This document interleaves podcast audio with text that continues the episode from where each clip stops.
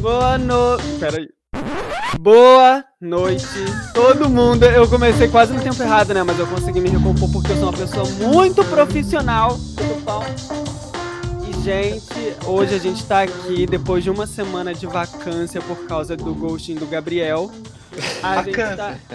É, a gente tá aqui pra falar da, de basicamente da única luta não coreografada completa da Hellis. Até, e que a gente espera que se complete, porque até o dia dessa gravação falta só o defensivo do Pedro, que inclusive deve estar tá aí pra surpreender a gente, porque o terceiro round do Lucas foi babadeiro.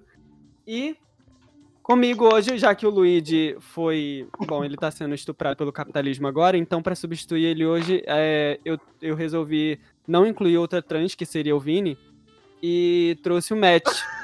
Oi, Matt! Dá um Olá, oizinho pra bem? gente. Eu achei super justo chamar ele, gente, porque ele também já tava acompanhando a luta. Não, e... não. Não, não tava acompanhando a luta? Pode me, pode não, me corrigir. Não, não, eu ia falar o Pedrão pra ele não é, trazer esse assunto à tona, que é um assunto um tanto quanto delicado. Ah, é muito delicado, então. É particular. o cara mais viril da reality. E Isso. hoje ele. Mas perceba que hoje ele está no centro do, do Roda Viva da Realist, acompanhado. Hoje da, ele vai ser vaca, a né? vítima, né? ele vai ser super bombardeado com tudo. E para finalmente falar do post nos mais aclamados desse. Se não o mais aclamado do torneio, né, amiga? O Lucas, né? Lucas! Dá seu Nossa, oi. Que, que moral que me deu. Oi, ah, tudo pô, bem? mas realmente foi, pô, o texto foi super Tô... maravilhoso. Sou a professora substituta da Hellis. Bom, eu tô muito feliz de estar aqui, eu tava muito ansioso pro dia do meu podcast. E como eu converso com todo mundo do grupo já, eu acho que eu não vou falar nenhuma novidade aqui, mas eu tô ansioso mesmo assim. Com certeza. E o Pedro, né, Pedro, que também tá se juntando a gente hoje, porque a gente não vai também. A gente vai também focar nos posts dele. De como ele conseguiu levar esse tópico até aqui. E eu tô, tô bem interessado em saber. E aí, Pedro? Hello. Deu aí também. E aí, pessoal? Tudo bem? Boa noite para todos os ouvintes. É, foi uma. Foi um debut bastante intenso, né?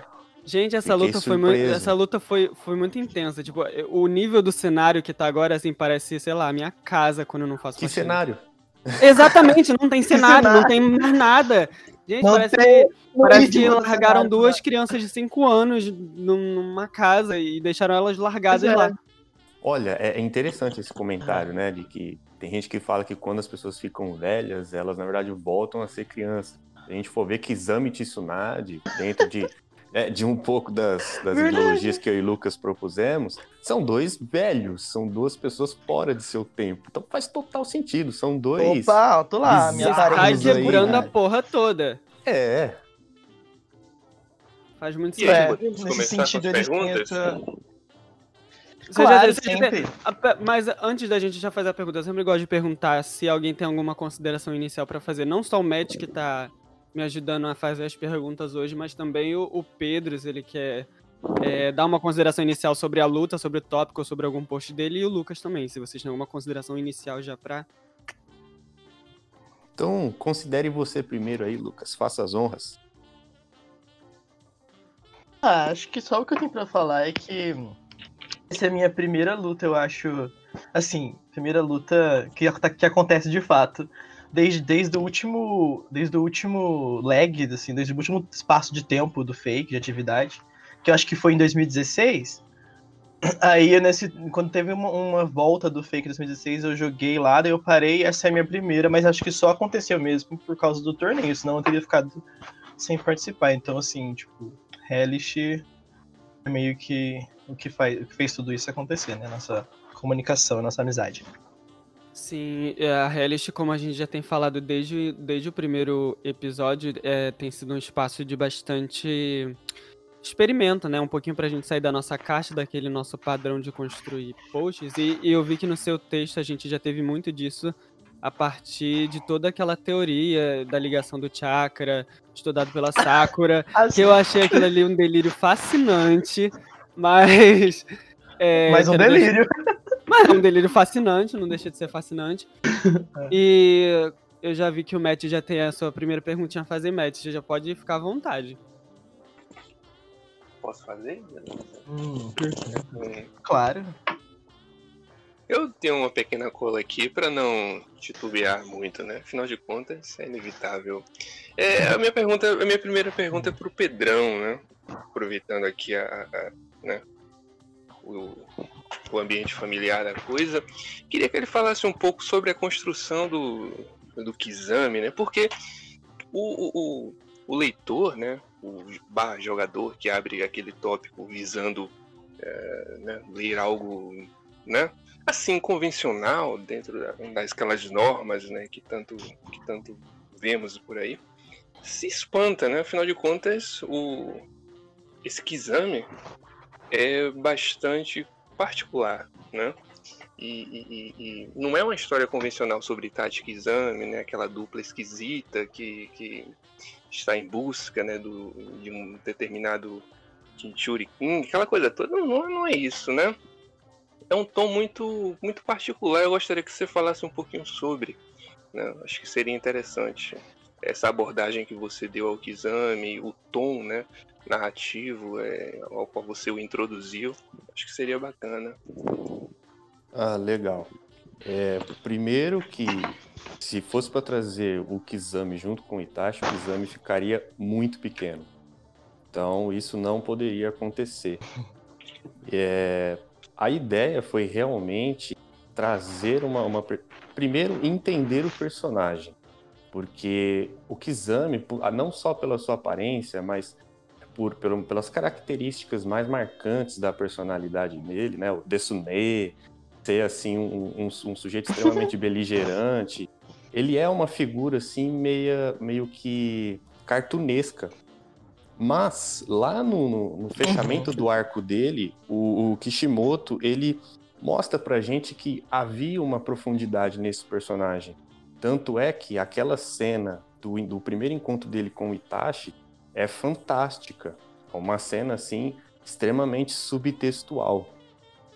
A primeira, a, a primeira missão de todo esse desse prólogo, dessa história, foi de fazer o Kizami um protagonista de fato, e não um, um personagem que serviria de apoio para outros, né?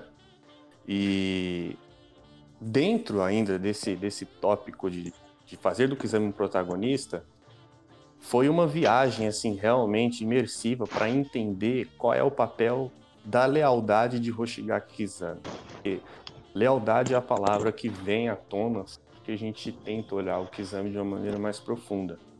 Mas do meu entendimento, é, a lealdade que ele demonstra, ela não é o fim, ela é o meio que ele usa para se alcançar alguma coisa que ele nem ele mesmo faz sentido do, do que é.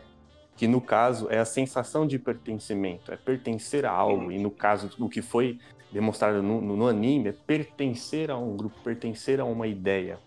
E o- a principal missão dessa minha história é mostrar o que o Kizami fez e como ele lida com, com toda essa com toda essa necessidade de pertencimento que que surge aí como principal questão de sua vida. E pra você contar essa história do, sobre a lealdade do Kizami, né? Por mais que a gente tenha visto isso em algumas partes da obra, você trouxe essa perspectiva num tempo diferente, né? Que já foi pós-Naruto, assim, né? Foi pós-Boruto. E mesmo assim Isso. você ainda trouxe. Você trouxe acontecimentos ali no seu prólogo que ainda remetessem a esse conceito. é, já nesse, nesse pós-Naruto, né? Em que ele já meio que perdeu a identidade ali, ele já não é mais o Kizami, ele, ele meio que perdeu tudo, né? No, contas, e tudo que ele tem ali é a Samerrada e a lealdade dele, né? É uma coisa que. Exatamente, exatamente. Isso ficou É. bem interessante. Sim, quando, como ele volta aí mais de uma década depois, todas as ideias a qual ele estava apegado mudaram ou não existia mais. E por isso ele, ele passa a colocar a lealdade dele especificamente em cima de pessoas. Forma um grupinho lá de mercenário deles e, e já desiludido dessas questões. O ideal acaba, né? As ideias elas morrem com o tempo. Mas ele percebe que há uma força latente, há uma força que surge assim é, entre as pessoas quando elas lutam pelas outras. Só que ele não entende o que há, a palavra, né? A, a força desconhecida que há por trás disso. Porque ele, ele não foi criado como uma pessoa para cuidar de alguém, pra ter esmero por alguém. Foi criado para ser um shinobi. E nesse sentido ele é perfeitamente um shinobi. Mas ele, ele passa a observar que há, assim, uma, uma força latente nesse, nesse, nesse cuidar de alguém, né? Ter, em lutar por alguém. E ele tenta entender essa relação.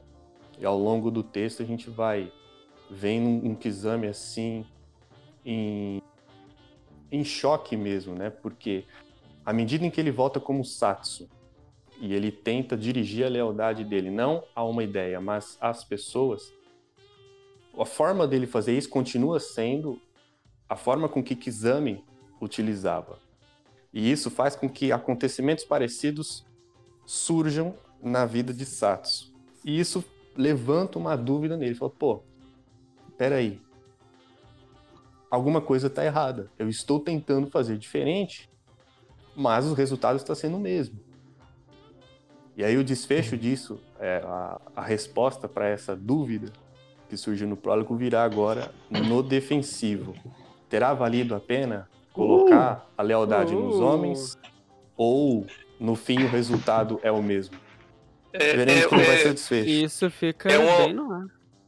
É, é, ele vai, você vai humanizando de certa forma é, essa essa breve Uhum. passagem do personagem, né, com essa história e de forma que a pessoa, o leitor, né, acompanhando toda essa essa, essa breve saga, né, é, amplia os horizontes para esse personagem, né, o- talvez o passe a vê-lo de outra forma. E isso é isso é interessantíssimo, Pedrão.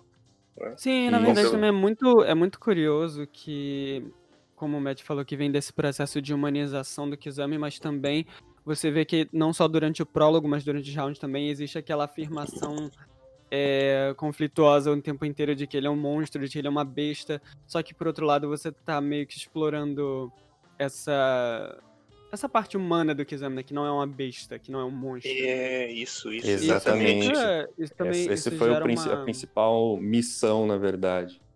Torná-lo um personagem de camadas. E bom, E que não Ele não é- peixe. é isso que eu ia dizer. Ele não é um, um homem azul estranho, né, matando pessoas e né, a sombra. Cartunesco, Tati, adorei isso. No entanto, ainda assim, lembrando do, do entre aspas, né, do velho amigo, do- das palavras. É, é interessante essa reverberação, né? Eu estou ansioso para ler Uhum. o final. Sim, e por outro lado também a gente Também. já a gente teve essa abordagem super interessante do Kizami, mas também por outro lado, né, pela Tsunade, a gente também teve uma Tsunade que é completamente fora da caixinha, assim, porque é, é, já passando pro Lady Fortune do Lucas, a gente teve bastante referência, a gente teve um crossover, é, a gente teve uma capa, essa capa eu acho super icônica, na verdade. Foi o Vidal que fez? Ela é, né? maravilhosa. E é. Vaca lesma, vaca lesma, vaca, vaca lesma, lesma. Eu não acredito até hoje que isso é uma referência. Pra quem não sabe, isso é uma referência à música da Aretusa Love. O Pisa Menos, né? Não é uma referência, mas deu certo com a música, né? Acabou o toquinho deu funcionando. certo, né? Mas, Lucas, eu queria saber como é que também você, É. você conseguiu misturar muita coisa aqui. A gente já começa, começa o texto já sendo. Se deparando com a referência de Arcano, com a deusa da roda da fortuna. Sim. E a gente vai passando por um cassino, alguma coisa parecida com um cassino. E com uma fase da Uhum. Tsunade bem reflexiva, mas também muito característica da idade, né? Por mais que ela tivesse negado essa coisa da idade, de certa forma, através da aparência dela, ela, no seu texto, ela já tem uma maturidade, uma, sabe, um nível de consciência muito interessante. E queria que você Sim. também É, falasse um disso. eu falasse sobre o prólogo. Ah, Sim, pode- Então, assim, tipo, quando eu fui escrever esse prólogo, eu. Eu tinha jogado de Tsunade uma vez só e eu tinha um pouco de insegurança com ela, apesar dela ser minha personagem, assim, mais. que eu sou mais ligado, assim, de alguma forma, que eu mais lembro e tudo mais. eu tinha um pouquinho de insegurança com ela, e quando eu escolhi ir com, ir com ela pro torneio, eu já sabia que seria um desafio escrever com ela. E isso, acho que isso me motivou muito mais. Aí, quando eu fui escrever o prólogo, eu sempre tive uma forma de criar as coisas assim, não muito, não muito convencional, no sentido de que eu não sou tão um contador de histórias, assim, mas eu, eu gosto muito de me apegar a umas imagens, a algumas ideias do personagem e levar isso a um nível, sei lá, assim, levar a um nível de construção em cima de detalhes. E quando você assiste o, o, ar, o arco da Tsunade, que é o que ela é apresentada, que é quando eles vão buscar ela, ele é um arco sensacional, porque, tipo assim, ele não tem só a história que tá passando ali, ele tem um conteúdo ele tem um conteúdo muito bom de, de referências, assim, que passam despercebidas, sabe? Tipo, eu notei que tem muita relação com coisas ocultistas no, no, na história. Por exemplo, na cena que o, que o Jiraiya e ela conversam no bar, a, Jira, a Tsunade tá com uma, um jogo de, de cartas na mão, que são quatro cartas do naipe de copas, e ela fica olhando fixamente para eles. De repente, ela saca um, um, um quatro de paus. E em cartomancia, isso quer dizer mal agouro, né? Tipo, felicidade, felicidade, felicidade. E aparece de repente uma carta, uma carta de copas em cima. Uma carta de espadas. E, tipo, e isso vai sendo repetido, isso vai aparecendo em diversas formas ao longo do, da história. Tem uma hora que ela olha, eles olham, a hora que ela encontra o Orochimaru mesmo, eles falam de sentir um pressentimento ruim quando eles olham aquela um templo que depois vai ser destruído e tal. E essas coisas são, são passam assim aos olhos, passam meio despercebidas. E eu comecei a notar que que havia na, na história da Tsunade, até pelo próprio caráter, até pela própria natureza assim incontrolável dela, existia um, lado desconhecido da Tsunade muito grande, que acabava é, resvalando até pro ocultismo e tudo mais. E, aí, e ela tem uma relação muito grande com essa ideia do azar e da sorte, que a gente, tá, que a gente já conhece, né? Tipo, que é já uma característica da personagem mesmo. Eu sempre achei demais. E essa dialética da sorte, do azar, essa dança que acontece na história dela, é, isso perpassa a vida dela toda. Tipo, ela perde o, o, o, o, o e o Dan por, por causa da ideia. Ela acredita que é culpa dela por causa do azar e tudo mais. E eu comecei a me concentrar muito nisso, nesses, nesses detalhes da história. E nisso foi começando a surgir umas ideias e tal. Aí eu lembro que eu tava assistindo um episódio de The Office e tem uma cena que o, o, um personagem fala assim, eles estão num cassino e eles falam, hoje a gente tá entregue à deusa da fortuna. Aí nisso eu peguei fortuna e tudo mais. Aí eu acabei jogando. E eu sempre gostei da ideia de Lady que ela tem e tudo mais, né? Porque ela é uma princesa, ela é respeitada e tudo mais. Só que ela tem todo essas, esse lado egoísta e, e decadente, assim. Ela é uma personagem muito trágica. Tanto que a Tsunade, na minha opinião, ela nunca foi explorada Sim, pelo menos não onde, até onde eu li, assim, nesse lado. Só nas fanfics que eu lia, mas no fake sempre, sempre iam pro lado do sofrimento dela e tudo mais.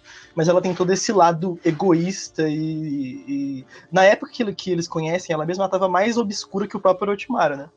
Ela estava ainda mais perigosa do que ele, assim, se eu parar pra pensar. Tanto que o Jirai ameaça de matá-la. E eu comecei a me fascinar por esses detalhes da história dela, e daí o resto foi começando a vir ao longo das minhas referências mesmo. Por exemplo, a, a, o crossover que você falou, né? Eu tinha assistido um anime do, da Netflix, que é Kakegurui, né? Que é sobre, sobre apostas, né? Todo mundo acho que conhece. E eu fiquei um pouquinho, assim, eu não gostei muito do, do anime em si, mas eu acho, eu acho essa, essa imagem da aposta, assim, muito forte. Ela, ela é, ela é aonde o capitalismo, onde a ideia que a gente está acostumado com dinheiro, assim, mas resvala pro lado oculto, que a aposta é uma coisa, assim, é loucura pura. Aí eu pensei, o quão seria, tipo, engraçado, o quão seria a imagem da Tsunade encontrando esse mundo do Kaigura. Ela, ela tem esses baldados ali, porque ela é totalmente cheia de vícios morais e tudo mais. Aí eu, eu transplantei a, a personagem da Jabami, né? Que é a Yumeko, a protagonista do Kagiguru, só que eu usei ela mais como uma espécie de apoio para a história que eu queria criar. Não, não era nem assim, não era nem que ela seria. Eu até comecei a pensar, ah, eu vou dar um espaço para ela, mas daí eu desisti. Eu acabei fazendo ela mais uma imagem do meu prólogo mesmo assim, daí esse, esse primeiro encontro delas.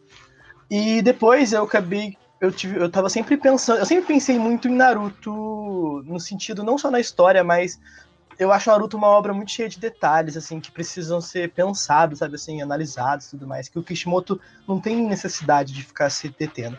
E um desses é a questão do chakra. Aí eu já tinha uns, umas ideias, assim, em construção e tudo mais, até que eu conversava com, com, com os meus amigos mais próximos. E eu trouxe isso para cá, porque a ideia, tinha o espaço da medicina, tinha a desculpa do, do da questão do, do chakra da, da, do Byakugou, que ele é um mistério até no Boruto agora e tudo mais, e isso meio que foi o caldeirão onde foi saindo. E agora eu tenho Eu uma questão, na verdade. pra- Fala, Matt, pode falar. Não, não, só ia fazer uma, uma, uma- breve comparação. Porque em, em, né, observando, enquanto o- a história que o Pedrão é, nos apresenta é, é dark, né, é pesada, assim, no sentido de, de, de- construção de personagens, não é apenas Kizami, pelo menos a meu ver, né? Todo, todo um, né, ali um, aquele pessoal e tudo mais. E o do Lucas é aquela coisa mais limpa, né, mais mais viva e mais exposta no sentido no sentido de, de assim de empolgação, né, vamos dizer. Não sei, é a sensação que me passa. É, eu acho que no caso, no caso, a Tsunade, ela, ela vem um pouco mais clean, se for, se a gente comparar com o, com o Kizami, né? Ele É um bom toda- equilíbrio, né? É um, bom equilíbrio. Mas aí, como vo- eu, o que eu queria perguntar é como vocês dois, ele- vocês tanto trouxeram, com, não trouxeram exatamente conceitos diferentes, mas abordagens diferentes de conceitos que a gente já conhece, tanto da aposta quanto da lealdade.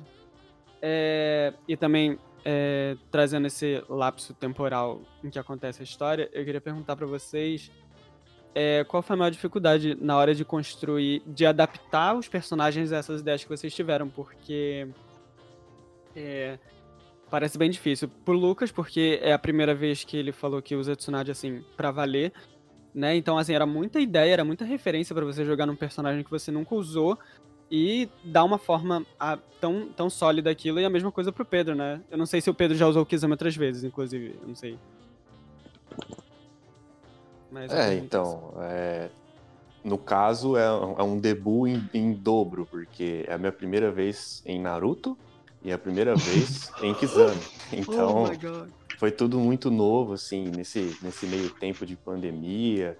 Durante a luta, acabei voltando a trabalhar. Foi, um- foi um furacão, né? Essa experiência vai ficar marcada por muitos, muito ineditismo.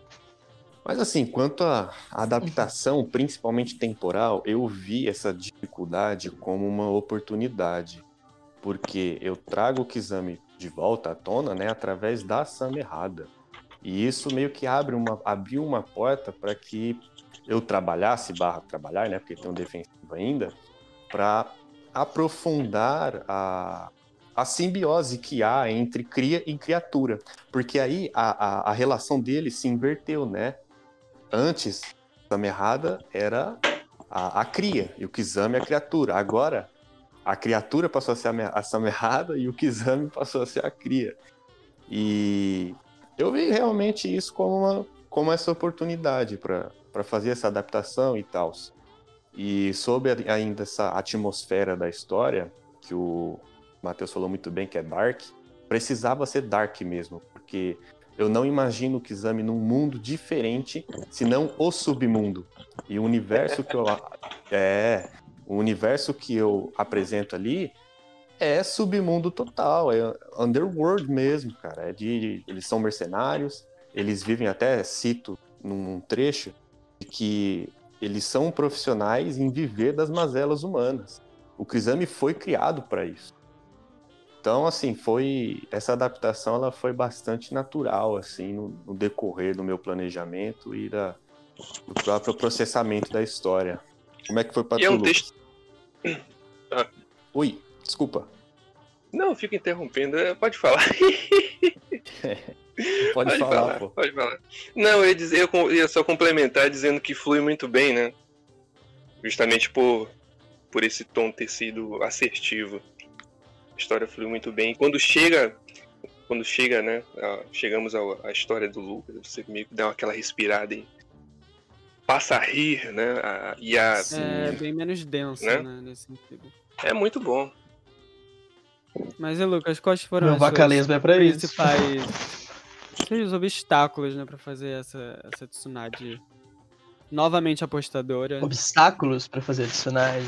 Sim, porque provavelmente você deve ter passado alguma. Não sei se você teve uma. Uma facilidade pra se adaptar tão rápido a ela, sendo que você falou que usou ela pela primeira vez, assim, pra valer. É, Não, não foi pela primeira vez. É, não Eu foi pela primeira vez, porque eu sei que você já lutou outras vezes com ela, mas assim, não tinha sido nesse, né, nesse nível, digamos assim. Uhum. Sim.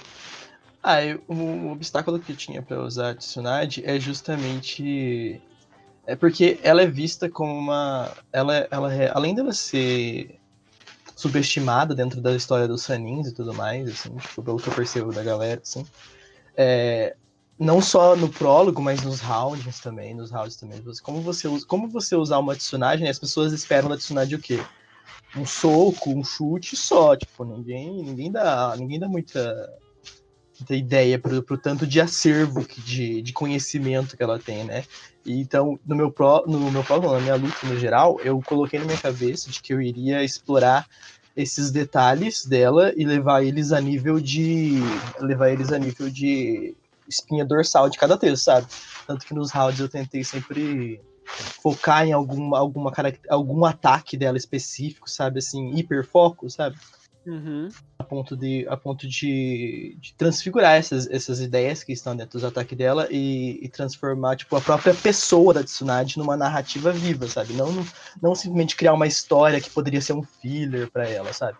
Mas assim, tipo, transformar a Tsunade em uma história viva. Tanto que isso aparece muito no meu programa, a ideia de experiência e tudo mais, porque ela viveu pra caramba talvez dos, dos, dos personagens que, este, que estão vivos em, em Naruto, em Boruto, ela e o Orochimaru são os que mais têm história. Porque eles Verdade. realmente passaram, eles passaram por todas as guerras, eles passaram por, por, por todas as transformações mais marcantes assim da, da- dos sistemas. Assim, eles têm muita, eles, eles são narrativas vivas, sabe? Explorar, porque o, o fake ele não, é, não é bem um lugar pra você criar uma, uma, só uma história. Porque não- você tem round, você tem um monte de, de regra. O fake é pra você tentar explorar um personagem a ponto de, sabe? A ponto de você. Ele virar a sua história. Ele virar o que você tá, tá desmiuçando ali. Os detalhes do personagem em si. E foi o que eu tentei fazer. E foi, isso, foi, isso foi gostoso, mas isso foi difícil. O obstáculo que eu tive mesmo é justamente a própria falta de desenvolvimento que a personagem tem no Naruto, não tem uma luta assim, só dela, né? Mas usar esses detalhes da- do, do Genjutsu médico, que é uma, uma incógnita, da própria Katsuyo, que a gente conhece muito pouco em comparação com os sapos, por exemplo. né? Ou com a própria Samerrada. Né? E a Samerrada também, ela é, ela é uma, um, um enigma. É uma né? incógnita Eu acho, isso, também, eu né? acho isso fascinante. É, eu fiquei muito feliz de pegar um- de lutar contra um Kizami por causa disso. São dois, são dois personagens que tem, que são assim, que eles desafiam o que a gente conhece de Shinobi, Chakra, Jutsu. É, no caso etc. desafiam o que a gente não conhece, né? Porque a gente pega justamente o que a gente não conhece nesse, nessa luta, É. a gente vê essa falta Aham. de, de desenvolvimento na obra e, e a gente vê isso sendo destrinchado nos textos. É, e tem, Ah, inclusive, vocês fazem até um link, né? Na, o Lucas faz um link entre Katsuyu e Samerhada, né? Sobre serem criaturas de chakra. Tentei fazer isso É, bastante. mas ficou bem legal. O Pedro ia falar alguma coisa? Não, não, só acho que Lucas foi, foi muito feliz assim em, em explorar os- esses conceitos que são semi-abordados na obra canônica, né? E a gente tenta é, agregar mais a, a obra através dessas pequenas nuances, né? Igual, eu achei, porra, sensacional a Uhum. estratégia de, de manipular o chakra através do Nintai, pô, da hora, bacana. Eu mesmo não fazia ideia de que isso era uma possibilidade. Mas aí eu fiquei pensando, pô, como é que essa merrada Olha o os- jeito. é, como é que essa merrada lidaria com isso? E aí eu tive que ir atrás de, de, de- de passagens dessa merrada mesmo, de manifestações ali em que alguma coisa no, em guias oficiais me dessem um, um sinal de que ela conseguiria processar aquilo. E acabei conhecendo mais aí mesmo, até Uhum. mesmo sobre a- a natureza do chakra escuro, né, e do chakra claro, das, da própria capacidade da saberrada, e aí durante a luta eu fui é entender que ela é mais incrível do que parece, na verdade. Uhum. E foi, foi uma experiência, assim, estressante, não minto. Foi muito, os rounds foram uma experiência totalmente diferente do prólogo. Foi estressante, mas extremamente agregador em sentido de conhecimento da obra como um todo. Eu imagino que vocês dois sejam bem satisfeitos com o que vocês entregaram nos rounds até aqui. Sim. E, inclusive, a gente já pode falar um pouquinho dos rounds, né? Apesar de eu, já, de eu não ter É, uma leitura muito aprofundada dos rounds, mas eu consegui entender por alto o que aconteceu. E eu queria saber de vocês. Gente, sinceramente, a coisa mais chocante pra mim dessa luta é o cenário que não existe. Sim, É a coisa mais bizarra desse. No é a segundo coisa mais round bizarra ele da já luta. era, né? Porque assim, a gente entra num tópico, a gente- a- o tópico tem cinco páginas, tá? A primeira coisa que a Tem. gente se depara quando a gente abre o tópico é o cenário. Se você for pra página 2, já não tem mais cenário. Claro. E aí. É, acabou o cenário, não tem mais nada. E aí. Assim, claro, são personagens que têm, têm ninjutsu e taijutsu de longo alcance, então. Normal que eles tenham um poder né? destrutivo de área muito grande. Sim. É... Mas é, eu já- assim, eu esperava que a luta realmente fosse ser grande no sentido de espaço mesmo, ela fosse realmente muito espaçosa. é, Mas é, uma coisa que particularmente eu acho muito mais difícil do que criar histórias com personagens são criar estratégias com personagens, principalmente com os que a gente não usou. É, talvez com os que talvez com que tem ninjutsu seja um pouco mais fácil, né? Tanto do caso Kizami Uhum. é, quanto ao vários dos personagens que estão sendo usados aí, Orochimaru, enfim. Jiraiya também que tem muito. É, Takata também, ninjutsu. Takata também tem muito ninjutsu. E, mas é, personagens que são, em suma, usados no Taijutsu pra fazer estratégia é uma coisa um pouquinho complicada. Mas eu queria saber se vocês tiveram dificuldade na hora de elaborar é, esses planos mesmo, né?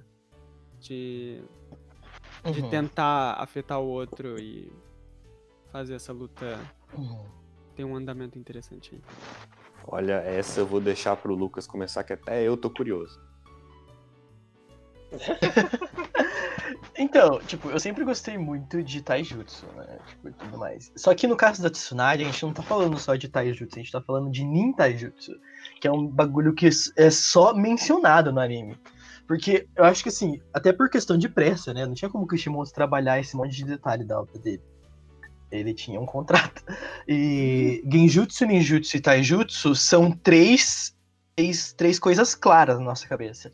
Só que entre esses três, esses três lugares, tem tantas gradações que a gente se perde, né? A gente tem também os Fuinjutsu, todos esses jutsus que são muito complexos, que eu acho genial, eu super gosto de, de ler quando alguém, quando alguém escreve sobre esse tipo de coisa. Mas assim, tipo, no caso da Tsunade é Nin Taijutsu, e Nin Taijutsu, ele é o Taijutsu, só que ele envolve uma manipulação do corpo maior do que, do que simplesmente movimento, né? Assim, tipo, ela, ela tem uma força bruta natural, dif- diferente. A Sakura também tem, claro. Mas a Sakura é ainda mais, é ainda mais de transformar o, o- o- os golpes dela. A Tsunade já tem uma força bruta um pouco mais, um pouco mais imediata, assim. Só que ela tem muito, ela tem o Nintajutsu, que é transformar os golpes, a potência do, sei lá, ela muda o próprio corpo, né? Tanto que ela muda a própria aparência. Mas ela também tem o, o Ninjutsu, que é que é o jutsu médico e a gente conhece muito pouco, e a gente só conhece ele em contexto de guerra, né? A gente não conhece em contexto de luta mano a mano. A gente teve uma luta do Kabuto e da Tsunade só, que foi que teve uma exploração do ninjutsu e do ninjutsu médico como ofensividade, mas ele aparece é, de formas de formas mais assim muito mais é, muito mais diluídas na obra, né? E tanto que eu não sei se não sei se o Pedro tá curioso em relação ao terceiro round, o segundo round que eu usei o, o ninjutsu médico alterado, né? Da, da, da questão. Isso, isso é uma coisa que obviamente é obviamente a gente ele, ele requer um certo, né? Escrever sobre isso você tem que embasar bem. Tanto que assim, eu não, eu não sou de usar HTML, assim, eu poderia ter usado, por exemplo, a cena em que a Tsunade encontra o Orochimaru e ele pede pra ela curar os braços dela, dele. Uhum. E ela aceita, e ela e ela, ele, a cena é ela indo curar os braços dele com um ninjutsu médico preparado. Sim, Só que e- quando ela é vai relar nele, tudo, o né? Kabuto, o Kabuto impede. Aham.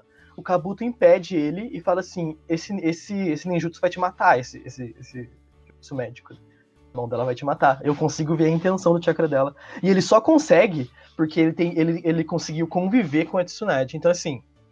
Aí eu comecei. Eu, isso eu já pirei, né? Aí no, no, no Sakura Hidden, que é uma novela do Kishimoto, que lançou depois de Naruto, a, a Sakura enfrenta um, um, um, cara com corpo todo extraterrestre, assim, e ele tem uma barreira de chakra poderosa, que ele não consegue fazer impacto nele. Aí um dia ela usa.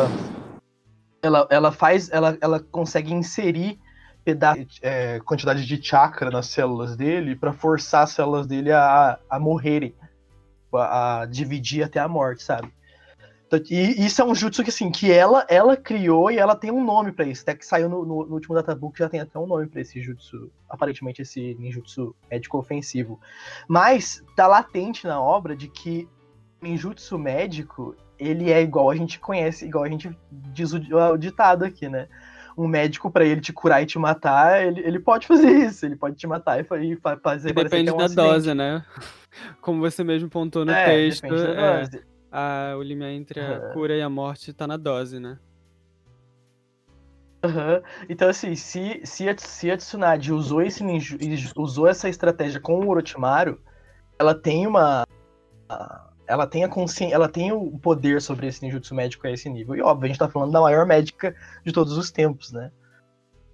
E, e, tipo assim, a Suyu também, que tipo, ela tem todas essas, essas particularidades de transferir qualquer chakra, e assim como a Samerrada é capaz de. Assim, tipo, super acho legal, super acho válida a forma que o, que o Pedro lidou com isso. Assim, é, não, é, não é só estratégia de ataque na nossa luta. Se eu posso uhum. dar esse mérito pra gente. Uma estratégia de ataque e de defesa, porque nós dois ao longo da luta, nos vimos em momentos assim, falou, porra, agora eu vou morrer, eu tenho que fazer alguma coisa aqui. Então, os dois tinham que fazer alguma coisa. Eu tive, que, eu tive que me apoiar no fato de que a luta se passa num tempo futuro e o Guy já enfrentou o Kizami, e assim, eu tive que, eu tive que usar, tipo, todos esses artifícios. Ele teve que pesquisar essas coisas estressantes para ele, que ele falou e tudo mais. Assim, a nossa luta a gente ficou, a gente ficou nesse, nesse lugar de, de um tentar essa luta tentar... testou vocês dois bastante, né, gente? Essa luta colocou vocês testou, dois no limite, né? Bastante. E eu sabia que com o Kizami eu ia ficar longe dele. Ele não ia deixar eu chegar perto dele tão fácil. Tipo, o Kizami ele, ele tem a capacidade de te mandar não sei para onde. Então, assim, eu tinha que desenvolver alguma estratégia que eu não ficasse tão dependente de, de acertar ele com um soco, sabe? Uhum. Olha e só que interessante. A grande sacada da, de usar a lesma, né? Desde o começo, desde o round 1 eu falei, o round 3 eu quero talvez fazer isso. Eu vou começar a dar sinais disso. Então eu já comecei a trabalhar lá no round 1. Round 2 eu fiz uma outra, uma outra plasmação disso. E eu fui, voltei, tanto que eu discuti com vocês, né? Eu, eu, uhum. Discuti com as pessoas mais próximas de mim, com, com o Matt também. E, tipo, discutir, tipo, o que se eu, se eu fazia isso, se eu, se eu poderia fazer isso, e ele me frustrava num lado, eu, eu daí, tipo, sabe, era um tuxê atrás do. Sim, é, o... é... Sim, Pedro. Opa. Falando um pouquinho dessa questão do, do round, realmente é, é uma luta assim que tem, tem grandes méritos e estratégicos, mas acho que o maior dele é essa variação de valor, que eu vou ainda falar um pouquinho né, dentro da história, que ela está presente a todo momento, né? A gente leu o primeiro round, é uma coisa, aí já leu o segundo e falou, opa, agora fudeu pra Tsunade. Aí lê a resposta da Tsunade, moiou pro Kizami. e fica nessa variação.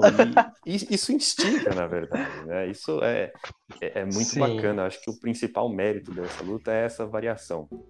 Mas você... é, eu acho uhum. curioso você, você citar, Lucas, que essa questão da aproximação da Tsunade, porque era uma das minhas grandes preocupações antes de começar a luta.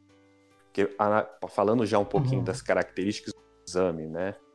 é, enquanto um, um debutante, eu, evidentemente, né, tenho alguns, muitos conhecimentos que eu estou tomando ainda, aprendendo e tudo mais. Mas a, a, maior preocupação que eu tinha era de casar muito o estilo dos dois, porque o Kizami, ele, ele, ele é um cara assim, de um modus operandi extremamente beligerante e, e arrogante mesmo. Ele vai para cima, ele aposta quase uhum. tudo na samerrada e vamos embora, vamos para cima, ele é pesado. E isso contra uma Tsunade Uhum. seria extremamente perigoso. Mas, em contrapartida, eu não poderia Uhum. fugir muito dessa característica tão, tão grande do, do Kizami, né?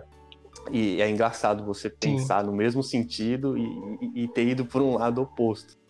Mas, é, em, em suma, a grande preocupação dos rounds foi essa, foi de retratar um Kizami assim, é dominante mesmo. Um cara que não Dominante. teme e não foge à luta. Um É, realmente, né? é, Um mesmo, né? mesmo Predador. Kizami tendo total consciência de quem é Tsunade, do que a Tsunade representa no mundo, é, ele não se intimida em momento nenhum na luta, né? Tipo, Exatamente, ele não ele abaixa a cabeça, ele até debocha e cai dentro. Isso. E uma coisa também é, sobre o cenário, que é chocante, né? Chega na Que página cenário? 2 e não Ah. ter cenário. Exatamente. Cena. Mas veja só, é, não foi uma destruição aleatória. Outro grande mérito. Sim, Não. é, O isso uso é- do é cenário para a construção das estratégias está presente em todo momento. Todo momento. Uhum. Tanto do meu lado quanto do lado do Lucas. E isso só é, tem uma, uma faca de dois gumes, né? Que a gente vai adicionando é, variáveis e elementos na estratégia e torna a leitura até, isso é uma autocrítica, tá? Torna a leitura até em certos pontos um pouco didática, um pouco, pode tornar a experiência do Aham. leitor um pouco maçante. Por isso que eu falei aqui com vocês em off que, nossa, ainda bem que chegou o defensivo, que eu vou poder contar um pouco de história. Porque foi complexo o negócio. Quanto mais coisa que a gente adicionava Uhum, ali, mais, nossa, era mais dor de cabeça que tinha de correr atrás, de ver como é que a gente faz, como é que responde, como é que contra-ataca. E ó, caramba, vai ficar marcado. Um verdadeiro namoro, né, entre vocês dois. Entre tapas e Olhares, aquelas, aquelas, aquelas, aquelas reações, as, as chamativas, né? O Suiton e a Ilesma e nossa, é muito E envolvente. pelo, né? menos, em- pelo menos em algum lugar a Tsunade deu sorte no amor, né? Ou não. É, uma coisa que eu Sim, percebi muito, muito no top. É, Sorte, né? é sorte. Não sei se é sorte, mas a gente vai descobrir no defensivo do, do Pedrão. Abdômen trincado desse. Tipo, existe muita. no Agora top derretido, né? Muito isso de. Tem, tem, essa, tem essa, esse uso do cenário, tem esses conceitos um pouquinho que são, não são tão explorados na obra.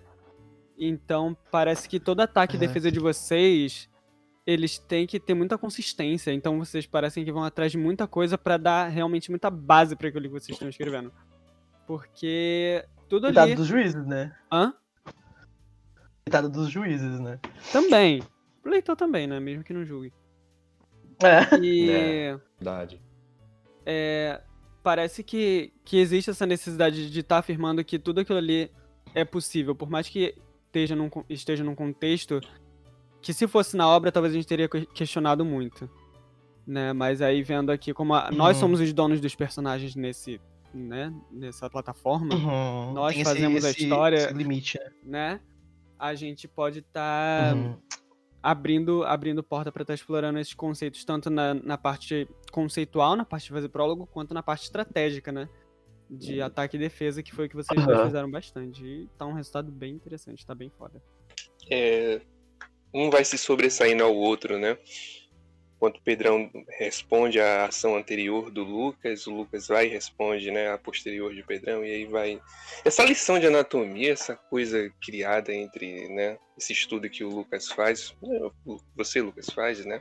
Ela é interessantíssima, né? Voltando agora a esse assunto, porque é, me corrija se eu estiver errado, mas partindo desse princípio, você é, é, é, destrincha, né? é, desbrava toda a sua. o que vem a ser suas próximas estratégias ao longo dos rounds, né? E. e- e- pô, é, é um- eu queria que você falasse mais um pouco sobre isso, se possível, porque eu fico curioso. Não no sentido de né, é, é, confuso, mas é porque isso, como, como a gente está dizendo aqui, né?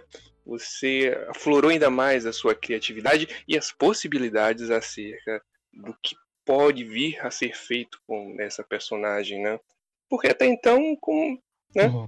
é só soco, é invocação, é cura e acabou. Não, você transforma a Katsuyo num. É uma sinergia, né? Uma coisa você amplifica, né? Amplia os horizontes com ela de forma é, única, né? Queria que você uhum. falasse um pouco mais sobre isso. Acho que pode ser interessante. Sobre a relação dos animais invocados. Isso aí, isso aí foi. É, até, até a Joyce brinca que a Katsuyo meio que tomou o protagonismo da luta, assim. Porque, primeiro que tem, uma, tem um, um, fator narrativo nisso, que é a Tsunade, ela sofreu uma lavagem cerebral.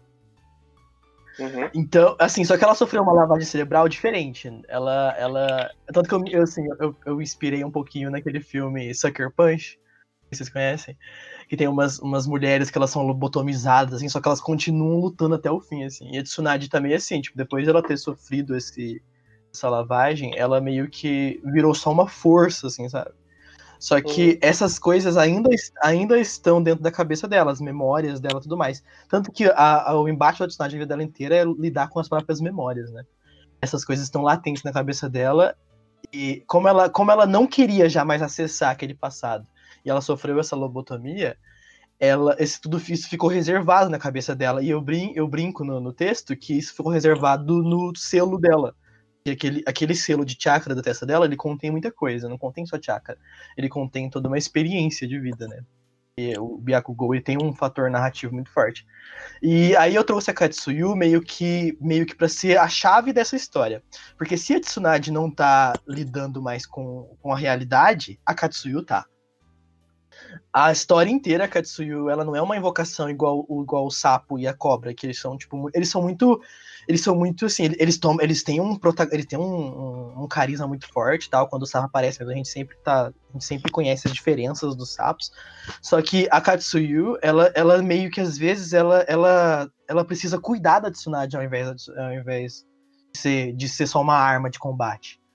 Tanto que ela, ela, segura o corpo da Tsunade ali pra ela não morrer e tudo mais. Então, assim, enquanto a Tsunade estava em outro, em outro plano de existência, a Katsuyu estava ali e dentro daquela conexão do selo, eu experimentei pensar que se a Katsuyu sabia de tudo e ainda e, e tinha força para manter a mestra dela ainda naquele mundo, nem que fosse um pouco, isso podia acontecer, sabe? Então, tipo, quando a Tsunade consegue se safar da estratégia do, do Kizami através do conhecimento que ela tem do que o Guy fez, isso não tem como ser trans, trans, é, traduzido em palavras, mas quem na verdade está por trás de todo esse conhecimento é a própria Katsuyo, que ela guarda dentro dessa conexão das duas toda a experiência que elas já viveram. Então, assim, não, não basta. Para poder apagar a Tsunade, você tem que apagar a Katsuyo. A Katsuyo, a Katsuyo ela é imensa, ela, ela, é uma ela é um conhecimento sem, sem tamanho. Então, assim. Então, essa, essa, essa, esse é o fator narrativo que eu coloquei para a invocação.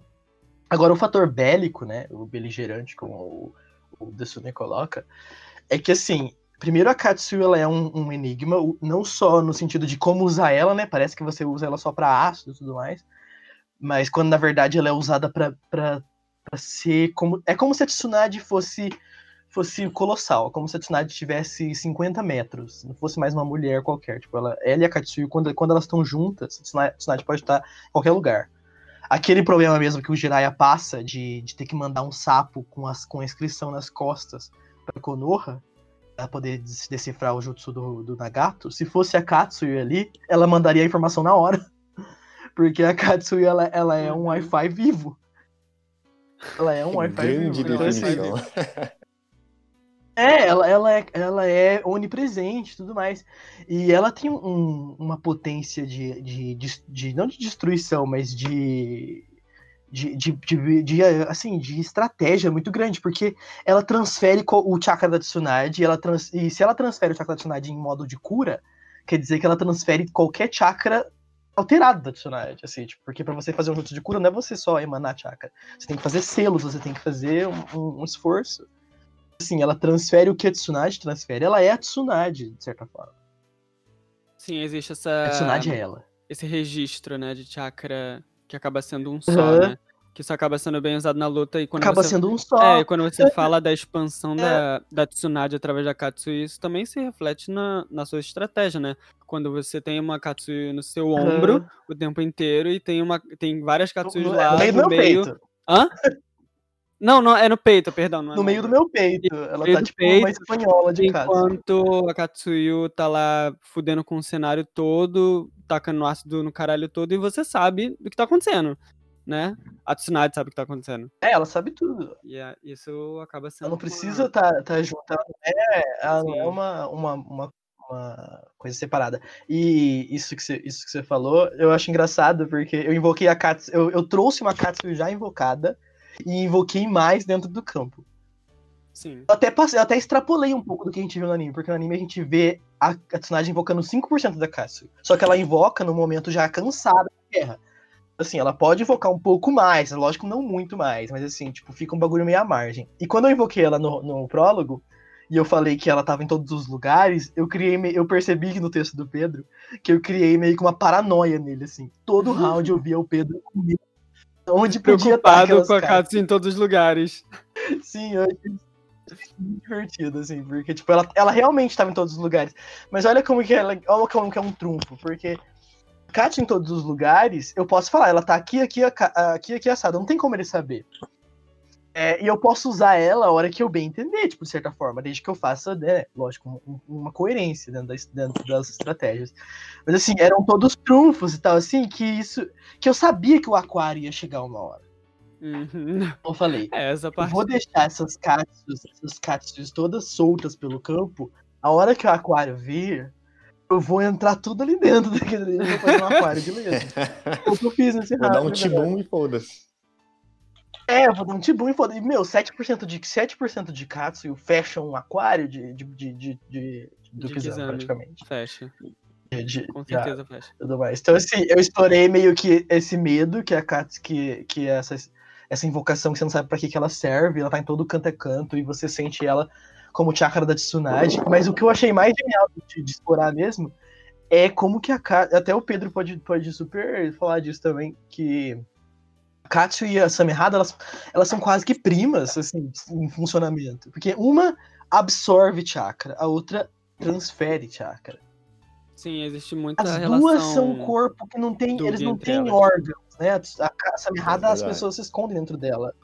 A Katsuyu também, dentro dela ela é só massa, assim, sabe? Tipo, não é Uhum. claro se a Katsuyu. Não é nem claro, não é nem claro se a Katsuyu precisa de, de, de, de chakra, chakra. igual as outras invocações. Que você, Sim. né? Tipo, ela precisa pra você invocar, mas assim, na hora que ela tá ali, ela tem o chakra dela, ela- e ela, mas o chakra dela, pela conexão com o Byakugo, é tipo, é um só com o da Tsunade. E ela e a Samehada são dois são dois corpos com várias possibilidades, sabe? Eles mudam conforme eles querem.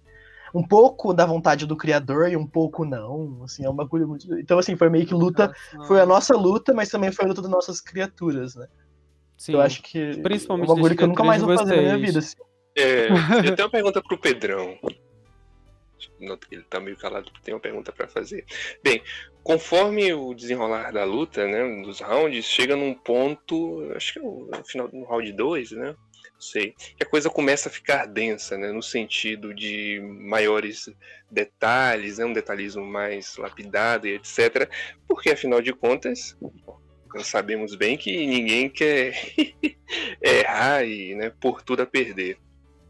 E, bom, eu queria saber do Pedrão como é que foi Né? pra ele, primeira luta, né? Sendo a sua primeira luta, é, trabalhar dessa forma, trabalhar dessa forma, porque, porque no caso é, um- é- é uma reação, né? A ação do Lynch, do Lucas. E, bom, nota-se que foi um- uma narração muito bem escrita e por trás uma pesquisa também, houve, deve ter havido toda uma pesquisa para você responder à altura todo esse lance, toda essa mística, porque o Lucas também cria essa, essa, acho que eu comentei até com ele, né, é, faz uma, uma, uma anatomia a respeito da espada do Kizami, isso te pressiona ainda mais como, como jogador, né? Ainda Você mais que fica- iniciante, né? Deve, deve dar uma É. uma pressão. você fica acuado, você meio que. E agora? O que é que eu faço para não pecar e por tudo a perder, né? Me desmotivar. Então, dentro disso, você acaba. Você nos apresenta uma resposta à altura, é isso que eu quero dizer. Tendo o Lucas, não que é, por ele ser ter mais tempo de RPG, né? Não é isso que eu quero dizer. Mas você é bem recente e, no entanto, consegue né, bater testa com a grande Uhum. vaca profana. Isso é muito É. interessante. Bem foda mesmo. É, então, é, são, como você bem colocou, é, o- os meus rounds, eles foram extremamente reativos, principalmente o round 3. O round 3 foi extremamente reativo. Se você for analisar todas as ações descritas ali, 70% dessa postagem foi é, é, a descrição no momento que uma moto passa aqui, mas beleza, seguindo. 70% do round 3 foi assim, hipótese dentro das minhas respostas às variáveis que ele colocou. Tamanha o grau de complexidade que, de- da estratégia que foi bolada, né? E aí, como eu coloquei anteriormente, eu tive que ir a fundo na samerrada. Por quê? Porque o exame ele tem contato com o, o- chakra dos outros através da samerrada. Samerrada que é o canal condutor. Então, assim, se a samerrada não Aham. tivesse nenhuma capacidade de reprocessar aquilo em benefício próprio, acabou a luta ali, naquele momento. Mas, felizmente, tinha alguns, alguns artifícios demonstrados no anime que dão a entender de que talvez a samerrada ela fosse, sim, capaz de, de reverter diferentes naturezas e, e até mesmo o chakra assimétrico das bijudamas, por exemplo, ao seu próprio favor Sim. e, consequentemente, ao favor do seu escolhido, né? Que não é o usuário. A Samerrada escolhe quem é que vai empunhá-la. E é engraçado demais. que, assim, porra, é, é engraçado que, assim, os rounds, eles não se mostraram uma situação favorável para a narrativa, né? Mais uma vez, foi um... é, está sendo um grande laboratório para mim, e como você bem sabe, Matheus, você já me conhece há, há algum tempo já, eu, eu quero ser um bom roteirista e não um grande RPGista. E Sim, assim, sim. Essa, essa experiência foi legal por quê? Porque eu já percebi que as lutas, elas, por apresentarem algumas convenções e que a gente não pode fugir delas para não descaracterizar a luta, elas não são Uhum. a ocasião mais apropriada para você desenvolver uma história com alguma complexidade, para você desenvolver um, personagem assim dentro de uma esfera é, é, mais variável, porque você precisa focar energia, você precisa focar inscrição para atender a essas convenções da luta. E nos rounds, eu botei na minha cabeça o seguinte: falei, olha, eu prefiro ser claro, ser claro naquilo que eu quero passar nas ações, do que ser poético, né? Então, assim, durante os rounds eu abri um pouco mão do lirismo, eu lancei um pouco a mão de, de- de- da história em si para focar na ação. Porque é aquilo, né? Confundo durante Mecânica. a ação. É exatamente, durante a ação, é, eu creio que seja preferível você confundir o protagonista ali dentro de toda a loucura que está acontecendo do que confundir o leitor. E assim, você imagine se eu tivesse focado na- na- em todo o desenlace de história, em subtramas durante os rounds, com todas essas variações que foram apresentadas dentro da estratégia. Ia ficar um monstro, no mau sentido, se já não for, né, a experiência dos rounds pro leitor. Mas assim, né? Exatamente. Uhum. Pô, se é pra gente que tá escrevendo, se que tá estudando, imagine pra quem tá lendo. Tem o dó, não tanto, mas tem um pouquinho de Luiz de Não Carol. tanto. Mas, enfim, é, sobre os rounds, é isso, cara. Foi legal pela dinâmica, pelo conhecimento, mas eu sinto que se você tem um, um objetivo de construir histórias, de ser um bom contador de histórias, talvez as lutas de RPG não sejam a situação mais adequada. É uma quebra total de, de, Hum. de- de história, né? Você acaba entrando num, num tipo de automatismo necessário para fluidez. Exatamente. Dos Tem, rounds. tem que Uhum. cumprir algumas convenções, porque se você desobedecer conven- algumas convenções, a coisa fica descaracterizada. Eu escrevi até na avaliação do, do Lucas Fica. contra o Gabriel, é, foi no round 3 do Lucas. Eu achei sensacional a ideia de você personalizar os Bunshin. Eu achei muito foda. Isso, se fosse numa história, poxa, teria um valor assim muito grande. Mas a questão é que aquilo pode ter, como teve, valor prático Uhum. para a luta. aí já não é legal, já não é o, o que, o que chamam de coerente, desrespeita a convenção, entende? Não agrega. É, Exatamente. Mas eu acho que nesse aspecto vocês dois serviram muito nessa luta, né, gente? Essa luta, assim, sin- sinceramente. É, pessoal, eu posso falar porque não sou juiz, foda-se. Eu acho a mais sensacional que a gente tem até agora. E, porra, vocês dois estão de parabéns. De verdade. E é com essa uma hora de podcast que a gente vai estar encerrando a nossa gravação por hoje. Eu quero saber se algum de vocês tem alguma consideração final. É, porque vocês serviram muito. Eu acho que vocês ensinaram muito pra gente hoje, é, como players mesmo. Assim, eu fiquei muito surpreso, inclusive, com o Pedro por ser um iniciante e ter uma visão tão abrangente, assim, já até em relação ao próprio É. personagem que ele nunca usou. Então, eu sei que o Lucas também ficou muito animado com essa luta. Essa luta eu sei que você se sabe, divertiu muito, né? O Lucas, o Lucas sempre comenta na linha sobre a luta, mesmo assim, em períodos de, de- que ele não tá tendo que escrever, sabe? É. Sim, E aí- com saudade já. Sim, com certeza, pô, a luta foi puro serve. Muito. Com certeza, todo mundo que leu adorou. E os juízes que se fodam. Né? Verdade, então a Carol isso, tem gente. encadernou. Ela encadernou. Ela- vamos ela ver o que- imprimiu que aí, encadernou o bagulho. É, é, Pedro, é Pedro aí, já gente. avisou que vai contratar os advogados dele. É, aquela papelada vai direto Já vai acionando a defesa de vocês aí. Gente, então é isso. Um grande abraço pra vocês dois. Obrigado pela participação de vocês dois. Obrigado por aceitarem o convite, por virem aqui, por compartilharem com todo mundo do torneio sobre essa luta incrível. E é isso, a gente fica por aqui. E muito obrigado por, né, finalizarem essa luta. Deu Ah, é. certo. O filho nasceu bem feito, não, não foi uma, uma, uma má foda, né? Não foi uma má foda. É Tá ouvindo. Kaique? Tá ouvindo? Não. É, Boa noite. boa noite!